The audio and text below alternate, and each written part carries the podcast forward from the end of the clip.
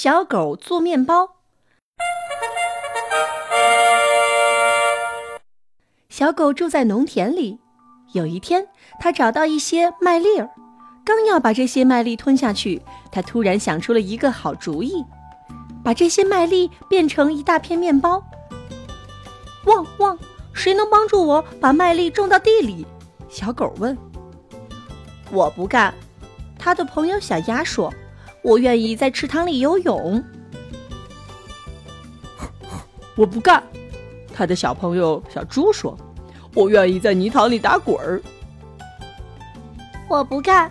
他的朋友小猫说：“我愿意晒太阳。”那么我一个人来干吧。小狗说。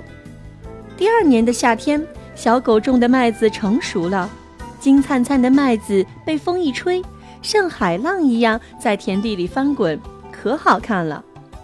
小狗问：“汪汪，谁能帮我割麦子？”小鸭回答：“我不干，我要去找小鱼吃。”我不干，我宁愿睡懒觉。我不干，我想和其他小伙伴们一块玩。小猫说：“那么我一个人来干吧。”小狗说。过了几天，麦子收割完了。打成一颗颗的麦粒，小狗又问：“谁愿意来帮我干呢？”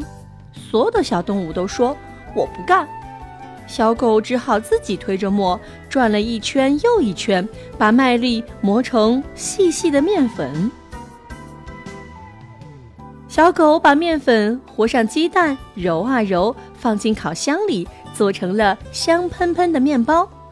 小狗问：“汪汪！”呃，谁来帮我吃面包呢？小鸭、小猪、小猫都抢着说：“我愿意。”小狗生气了，哼，你们谁都不行！是我找到麦粒儿的，麦子成熟后是我收割的，我把麦子磨成面粉，把面粉做成面包，现在我就只能自己来吃了。于是，小狗津津有味地吃了起来。天上不会掉馅饼。如果想要享受甜美的成果，就要像小狗一样，首先付出辛勤的劳动，可不能像小鸭、小猪、小猫一样，什么事儿都不愿意做，只想享受别人的劳动成果呢。